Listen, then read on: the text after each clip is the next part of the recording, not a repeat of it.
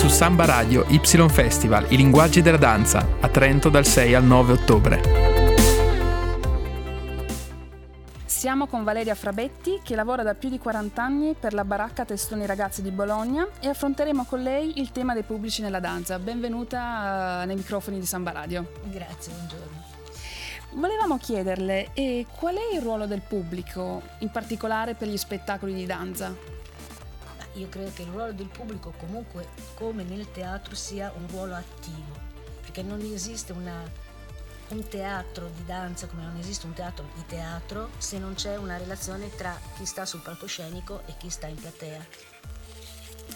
E secondo lei, appunto, questo ruolo attivo può implicare quasi un'identità del pubblico oppure no, non ha un'identità, è definito come un insieme di persone e basta? Ma io credo che un pubblico, siccome è fatto di persone vive, ha un'identità.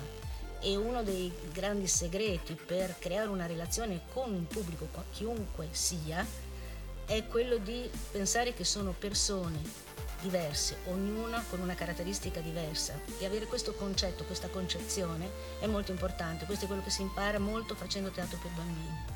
E quindi sicuramente il tipo di rapporto, l'approccio che l'artista ha nei confronti del pubblico cambia anche a seconda del tipo di spettacolo e a seconda del pubblico che, che siede in sala, insomma. Ma questo sempre, perché quando mh, si fa qualcosa che è vivo come il teatro come la danza è una relazione di corpi vivi che vivono, che quindi hanno delle emozioni, hanno, hanno qualche cosa che non è statico, non è dietro uno schermo, ma è davanti a uno schermo, è ovvio che c'è una relazione che è una relazione umana, quindi una relazione attraverso la vita.